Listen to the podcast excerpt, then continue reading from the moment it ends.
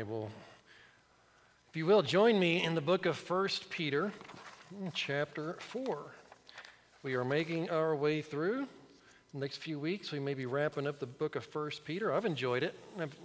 Have you guys been enjoying 1 Peter? I've been really enjoying going through it. I've learned a lot in going through it. Now, today we're going to be focusing on chapter 4, verses 1 through 11. And we're going to have a key verse that we're really going to focus on, and it's found in verse 10. There's a phrase in there that I really want us to drive home this morning, and it says that as each one has received a gift, minister it to one another as good stewards of the manifold grace of God. So as good stewards of the manifold grace of God. Now, if we're really paying attention, and we look around in our lives, and we look at every area of our lives, we can see God's grace is present. I mean, just the simple things of life, the ability to wake up and breathe air is a gift of God's grace. Everything that we deal with in our families, in our churches, in our work, and every place that we turn our face and our eyes and gaze upon, we will see the face of God and how He is gracious. In everything, God is gracious.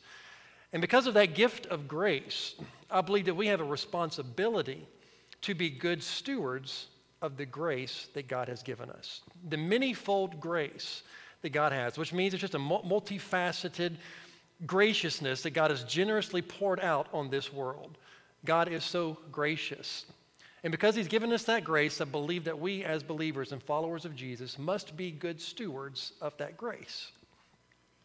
Now, in life, if I may illustrate this in a certain way. Now, in life, we receive and we also give gifts. Now, sometimes those gifts, when they're given or received, there's a certain expectation on how that gift should be used. And the expectation is that the one that receiving the gift will be good stewards of that said gift. You know, just... for example, say that someone comes up to you and says, look, I need some help. I need some money to pay my electric bill. Okay, I would love to help you. How much is your electric bill? It's $150. Well, here's $250. It's a gift. You don't have to pay me back. Pay your electric bill and maybe get some groceries and whatever you may need. Now, the expectation of the gift giver is that they will be good stewards of that and pay their electric bill and also use it in a way that will help them. Now, if the recipient of that gift squanders it away on things that are unimportant, then they would not have been good stewards of that and handled that responsibly. Now, also, there's another way that we can illustrate this is some teenagers get a car as a gift. Now, that's a really nice gift to get. But also, with the reception of that gift, there are certain expectations in how you will use that gift. There's expectations that we'll use that to transport you from point A to point B, to go back from home to school to work and to play. But however, that gift is not given to you for the purpose of you to go drag racing and street racing like I did with mine.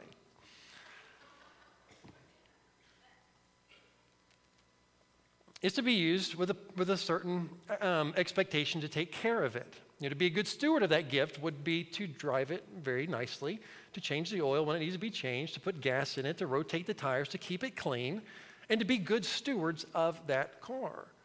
You know, if you've received something as a gift, it's a good thing to be a good steward of that. Also, it can be done with time. You know, as we were whenever we were younger, we got later curfews, and in all reality, you know, we knew that there were boundaries, but however, when we're away from mom and dad, the choice is ours. We can do whatever we want to do. Now, there's certain consequences if we get found out, but however, you're given that as a gift, as a responsibility, and you're expected to be good stewards of that extra time that you have and not use that extra time to get into some craziness. Even, you know, the choice to being allowed to date. You know, you have certain boundaries with certain expectations, therefore be good stewards with that responsibility. And even as maybe a parent leaving a business to a child, you know, we want to pass that on to you, and it's with a certain expectation that they will be good stewards of that. Now, this is not a perfect example or perfect examples of what it means to be good stewards of God's grace, but there is no question about the fact that God has been generous in gifting us grace. Something we haven't deserved, but He has given it to us, and we see here that we should be good stewards of the manifold grace of God.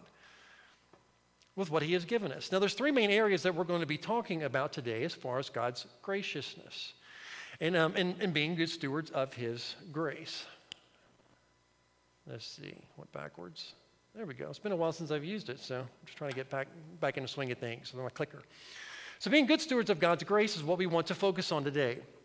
Now, there's three areas that I want us to see within this passage. Now, within these three general areas, there are a lot of details that can go underneath these general areas of being good stewards of God's grace. Now, the first thing that I want us to see here is that we need to be good stewards of God's grace of liberty and freedom and the ability to choose to serve him as opposed to fulfilling the will of the Gentiles. And we see in verse 4, or chapter 4, verse 1, it says, "Therefore, since Christ suffered for us in the flesh, arm yourselves also with the same mind, for he who has suffered in the flesh has ceased from sin, and he should no longer live the rest of his time in the flesh of the lust of men, but for the will of God." You should no longer live of the flesh in the lust of men, but for the will of God. Now, the first thing that we're told there is that we need to adopt the mind of Christ. Now, in the context of what we're talking about here, whenever we go from chapter 3 to verse 4, it's in the context of suffering. So yes, we ought to adopt the mind of Christ in that we are willing to suffer for righteousness' sake, to suffer while we are completing the will of God in our minds. But going in through chapter 4, we see that we need to adopt the mind of Christ in that we are going to fulfill the will of God as opposed to fulfilling the fleshly desires and the will of our own flesh. He says, "For he who has suffered in the flesh has ceased from sin, and that he should no longer live in the rest of his life in the flesh for the lust of men, but you should do it for the will of God." There's a big contrast there. Now, here's what one commentary said on this particular passage. It says, "The Christian is by faith one with Christ." Okay, that's your identity. That's who you are. You are now one with Christ, joint heirs to the very throne of God, the co-worker with Christ, the light of the world, the salt of the earth. You are one with Christ. "As then Christ by death is judicially freed from sin, so the Christian who is in the person of Christ has died. Therefore, you have no more to do with sin judicially." In other words, the sin price, the sin debt has been paid for you. The wrath of God has come down on Jesus Christ for the sins of the world and our sins. And because we are judicially freed from sin, we ought to have nothing to do with sin actually. We have been freed from sin, therefore we should not engage in sinful behavior. Period. If we are of the mind of Christ and following Christ, we should no longer live the rest of our time in the flesh for the lust of men, but we should use our time to fulfill the will of God in our lives. So we should be good stewards of the liberty that God has given us. Now, if we go back to 1 Peter chapter 2, let's go ahead and start in verse 15 and verse 16. And we see this here, the same thing. It says, "For this is the will of God, that by doing you may put to silent the ignorance of foolish men as free, yet not using liberty as a cloak for vice or an excuse for sinful behavior." Don't use your liberty for reasons to commit sinful behavior, but to be a bondservant of God. Use your liberty to freely serve and follow God and fulfill the will of God as opposed to the will of the flesh. Be good stewards of the liberty that God has given you. And why should we do that? Let's kind of justify this. Let's take a look at verse 3. "For we have spent enough of our past lifetime in doing the will of the Gentiles." We've done enough. When it comes to sin, have we done enough? Have we done enough? When we look on the face of our Savior on the cross of Calvary and we see what he is suffering because of our sinful behavior, haven't we done enough? You know, whenever we're faced with a temptation and walking away from God and walking out of the will of God, we need to ask ourselves the question, yes, what would Jesus do? But truly, let's ask ourselves the question, haven't I done enough? Haven't we done enough in our past lifetime in fulfilling the will of the Gentiles? Enough is enough. It says, for we have spent enough of our past lifetime doing the will of the Gentiles when we walked in lewdness and lust and drunkenness, revelries, drinking parties, and abominable idolatries. Haven't we done enough? Haven't we lived in sin enough? And now, since we maybe get tired, I think we as Christians need to get tired of fulfilling the will of the flesh and the will of the pagans and the will of the world. I believe there's a time we should get tired of that and seek to fulfill the will of God in our lives as opposed to fulfilling the flesh and the will of the world. We've done enough. Too often do I hear the unsaved people, and speaking to the unsaved community, they refuse to give up their sin and repent. Why? Because they haven't had enough of the world. They refuse to turn away from that, because that's where their life and their happiness and their joy is found, is in doing the will of the world, doing the will of the Gentiles. And sadly to say that even some Christians, I was in a conversation not too long ago about someone who had grew up in church and done everything that they needed to do in church and lived out. Now they've come to a point in their adult life where they feel like they've been robbed for whatever reason, and they want to experience the things that the world has to throw at them. But then you got to ask yourself the question, I mean, haven't we done enough? So we've spent enough of our time doing the will of the Gentiles when we've done those sinful things. And in all reality, whenever we see the price that Christ has paid for us, if we are in Christ, and that our sins have been forgiven, and that we are joint heirs to the very throne of God, that we have an eternal inheritance that is incorruptible, undefiled, will not fade away, reserved in heaven for you, who are kept by your faith in salvation, which is being revealed to you in the last day. We've gained all of these things by God's grace, and yet haven't we done enough? It's time that we get serious about living for Christ, and we should no longer live for the rest of our time for the flesh, but for the will of God. We have done enough. I have sinned enough. This brings an illustration to mind that I may have shared with you before, I don't know. But it brings home the point. You know, there's a restaurant owner, pretty successful restaurant owner. He had a few restaurants. And as he was out in the back and he was cleaning up the trash from behind the restaurant, he noticed there was this poor man, poorly dressed, pilfering through the garbage. And he's looking for something to eat. It's just part of his daily routine. He would pilfer through the garbage at different restaurants, and whatever he could find that was edible that he would eat. And that's how he would survive. And the restaurant owner comes up to this young man and he says, "Don't eat that stuff. Put that down. That's full of maggots and bugs, and the cats have been in here, and the dogs have come around, and they've done their thing with it. So don't eat that. Come with me." And he takes this man and he walks him into the very front door of his restaurant. And as soon as they open the door, he has the smell of this freshly prepared food that y'all know what I'm talking about. And he tells the young man, says, "Look, I want you to come here every day and eat off of my buffet, free of charge. Don't worry about the cost. I've been very successful, but this is yours for you to take and for you to eat." And as the young man looked around, and as the smell of the delicate meats and the fresh salad bar and the desserts and the ice cold drinks and the coffee that could be served and the clean plates and the forks that he could eat off of, he looks around and says, "Really? I can have all of this?" He said, "Yeah, absolutely. It's yours. You can eat it." He goes, "Well, thank you. I'll take you up on it. But I got one more question. Can I still go eat garbage?"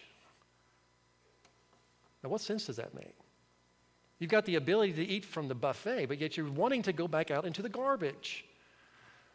Whenever we as believers of Christ, whenever we come into the family of God through what Christ has done on the cross, and we're being offered a much better life to live. Yes, it may cost, and yes, it may bring pain, and yes, it may bring suffering. But going back to our sinful ways of life is like going back to the garbage. So my question is, haven't we gone through the garbage enough? Is your soul satisfied with the amount of sin that you've already committed that you don't need to go do it anymore? We must be good stewards of the liberty that Christ has given to us. Back in 2:16, as free, yet not using liberty as a cloak for a vice, but as a bondservant of God. Be good stewards of that liberty that God has given you. But often whenever we exercise that liberty, like I said, everything is not sunshine and cherries and roses when it comes to living in this world and following Jesus Christ. We've just went over several different areas about the suffering that comes when following Christ. In verse 4, it says, in regard to these, they think it's strange. So in regard to these behaviors, the Gentiles thinks that it is strange that you do not run with them in the flood of dissipation, speaking evil of you. Have you ever noticed that the world kind of thinks it's strange? Whenever you want to follow Jesus in certain areas of your life, they think it's strange whenever things are done in such ways. And especially if you live that lifestyle along with them, and then you've come to know Christ as your personal Savior, and then you've rejected that lifestyle, and now they are speaking evil against you. Why? Oh, you're too good, right? You're too good to hang out with me. No, it's not that I'm too good to hang out with you, but my God's grace is too good to be abused. God's grace is too good for me to be a bad steward of it. Therefore, I no longer engage in that type of behavior. But yet, they don't understand because it's strange to them. When they look at people making decisions for Christ, they think it's strange.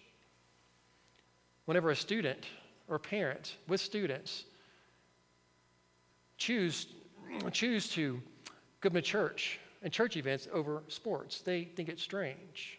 Isn't this important to you? Yes, church is very important to me. Therefore, I choose. Whenever older people and adults and young adults, they give up time out of their vacation to go do mission efforts, maybe volunteer at a church camp, they think that's strange.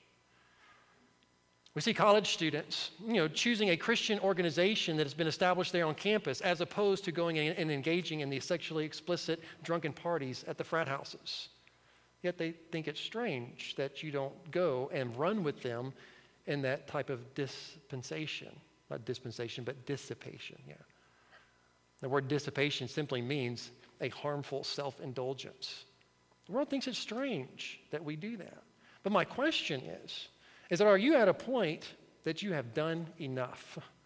That you can say, look, I have done enough, and enough is enough, therefore I'm no longer going to fulfill the lust of my flesh or the will of the Gentiles, but I'm going to choose to fulfill the will of God in my life because I have done enough. Christ has paid for my sin debt. And for me to willingly choose to go against God and His will and His word is a willful choice to choose to fulfill the will of the Gentiles and trample on the blood of Jesus Christ. But they find it strange, and they speak evil against you. And in verse 5, it says, and they will give an account to Him who is ready to judge the living and the dead. The Gentiles will give an account. Everyone will stand before God, whether you're alive in the Spirit or dead in the Spirit. You're going to stand before God one day and be judged. In verse 6, we're not going to touch on it quite yet. We'll come back to it, but we'll go ahead and read through. It says, for this reason the gospel was preached to those who are also dead, that they might be judged according to the men in the flesh and be alive according to God in the Spirit.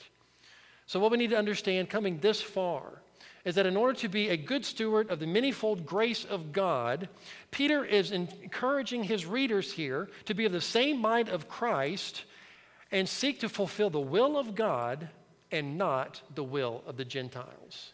How are you handling the grace of liberty? Are you using it as a cloak for a vice or as an excuse to sin? Or are we using that freedom to become a bondservant to our living God, to bring Him honor and glory? Be good stewards of the liberty that He has given us.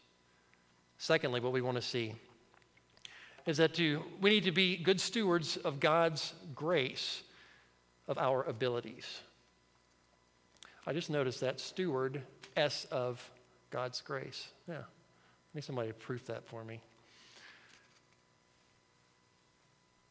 But we need to be stewards not only of the liberty that he has given us, but we need to use the liberty that he has given us not only to fulfill the will of God and the calling on our lives, but we should also use our abilities to honor and glorify God. Look at verse 7. It says, "But the end of all things is at hand, therefore be serious and watchful in your prayers." Verse 8, "And above all things, have fervent love for one another, for love will cover a multitude of sins. Be hospitable to one another without grumbling." That's a big one. We'll get back to it. As each one has received a gift, minister it to one another as good stewards of the manifold grace of God." Back to verse 7. "But at the end of all things is at hand." I don't know when Jesus Christ is coming back. It appears it's going to be soon, but that's what every generation has said since Jesus Christ has gone and ascended. But regardless, we should be living our lives as if the end of all things is at hand. What's more important? Living for Christ and honoring and glorifying him and building up his kingdom? I would think so, because that's what we're going to step into whenever we step into eternity. This life at best is a vapor. This life at best is a blip in history to eternity. So which reality are we going to be living for? This physical reality here on earth or the reality of eternity with Jesus Christ? Which one is more important? When you live for this world, you will fulfill the will of the Gentiles. But whenever you live for the kingdom and the glorification of God through Jesus Christ, you live for the next life. And he's saying here, "But the end of all things is at hand. Therefore, be serious and be very watchful in your prayers." It's time to get real, is it not? Christians, it's time to step up, is it not? Look at our world. It's falling apart. It's falling apart. We have a big job to do. It's time for us to really focus on what is important, focus on what really, really matters in this life, and seek to fulfill the will of God and be a good steward of God's grace and our abilities and use that for the kingdom's glory. So when it comes to using our abilities, there's no question that God has graced this world with people and their abilities. And I don't care where you look, in the lost world and in the saved world, we can see amazing abilities out there. Think of some of the great bands that are still playing and some of the past. Some of the most phenomenal guitar players and drummers and singers. But their music is anything but godly. But however, an incredible ability. I believe that's a God-given ability that's being misused and mishandled by those. It could be used for God's glory. But when it comes to our abilities, it's time to get serious. It's time for us to be intentional. And we're to use those in order to minister to one another. But let's go back at verse 8. It says, "And above all things, have a fervent love for one another." Now, fervent love for one another, remember, that's a very active thing. Love is very active. It tells the truth. It confronts evil. It confronts the lies of the world. It's a very active thing. And our love for other people will cover a multitude of their sins. Our love for them. We shouldn't allow their sinful behavior to stop us from reaching out and to teaching them and telling them the truth and loving them. Our love should reach out to the world, and in reaching out, we should use our abilities in doing so. In verse 9, it says, "Be hospitable to one another without grumbling." Be hospitable to one another without grumbling. Now, that's the big one, right? Now, I know and I understand that some people require a little bit more maintenance than others. I get it. You know what I'm talking about, but nobody's laughing, right? In dealing with people and dealing with the world and reaching the world and to be hospitable to a world that seems to be unappreciative and doesn't even want to give Christianity a second look. But be hospitable, loving one another, and do it without grumbling. Now, whenever we find ourselves grumbling about ministering and loving and being hospitable, if we find ourselves grumbling, our focus is on the wrong thing or maybe the wrong person. Because if we're focusing on the person who really doesn't deserve the hospitality or the love or anything like that, we can usually come back with a bad attitude.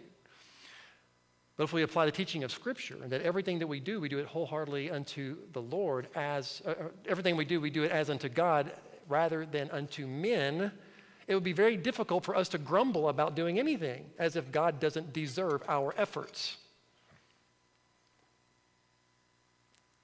But God does deserve our efforts. So we can do this without grumbling whenever we see every opportunity to be hospitable, to be loving, to minister to someone by using our talents and our abilities as a way to glorify God through Jesus Christ, because it is Him who deserves all of it. So we should be good stewards of God's grace in the freedom and in our abilities that God has given you for His honor and for His glory. And lastly, we need to be good stewards of God's grace, of the gospel. If you think about it, how gracious is God to give us the gospel message? How gracious is it, God, that He would inspire men to write down the New Testament and commission us or them with the commission to evangelize the world, which is passed down to us. That same gospel message that He delivered to the apostles is the same gospel message that we ourselves are to be speaking and proclaiming. But are we being good stewards of the gospel? But the gospel message. I'm not saying I'm not asking the question, are we being good, attentive church members? What I'm saying is, are we being good stewards of the gospel of Jesus?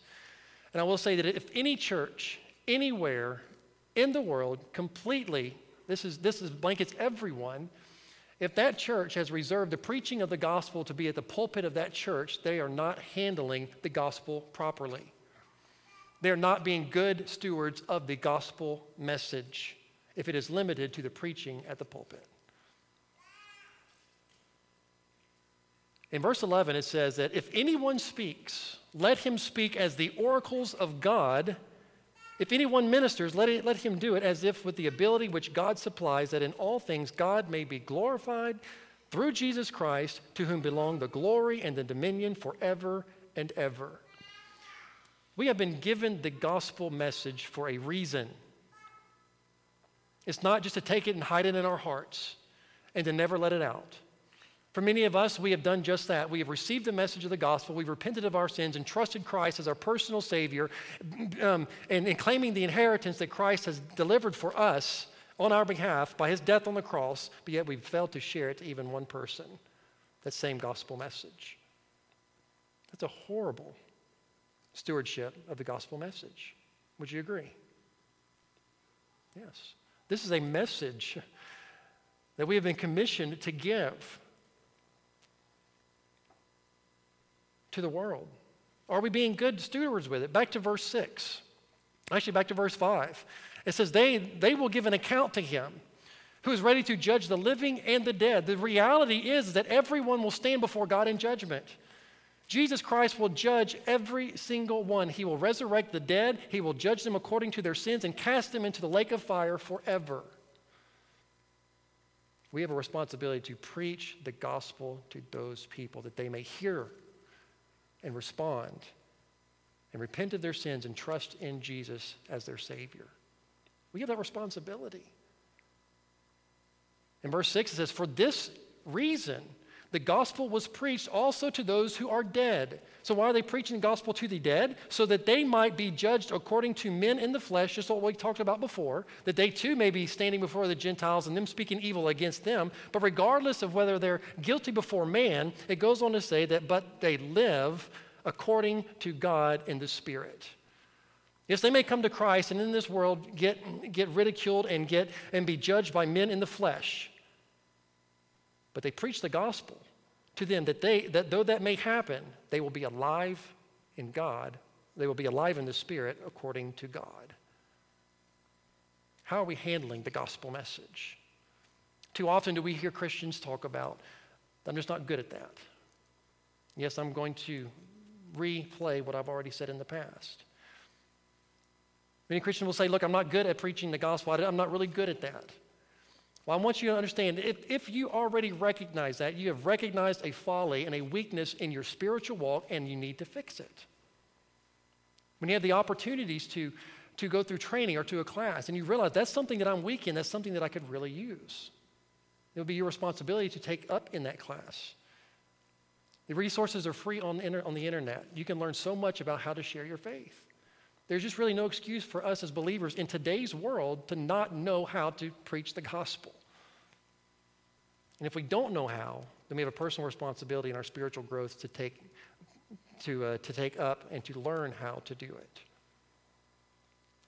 Because if we don't, if we just allow somebody else to do it, then are we being good stewards of the gospel?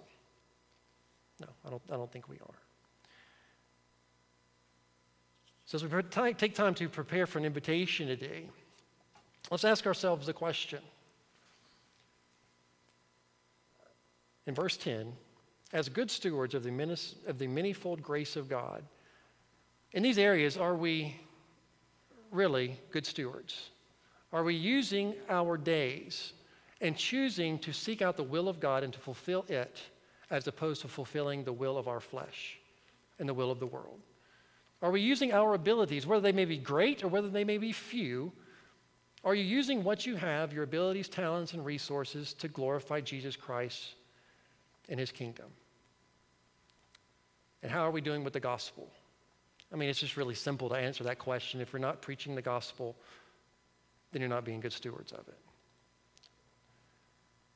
So during this time of invitation, if God has spoken to you in a certain way, I pray that you'll get right with the Lord and say, God, speak to me and show me how I can be a better steward of your grace. So let's stand, let's have a hymn of invitation. Father, we thank you for this day. We thank you for the manifold grace that you have bestowed upon us in this life. And Father, though your grace is a wonderful thing to experience, it's a wonderful way to live, Father, may we never take it for granted. May we never fail in being good stewards of that grace.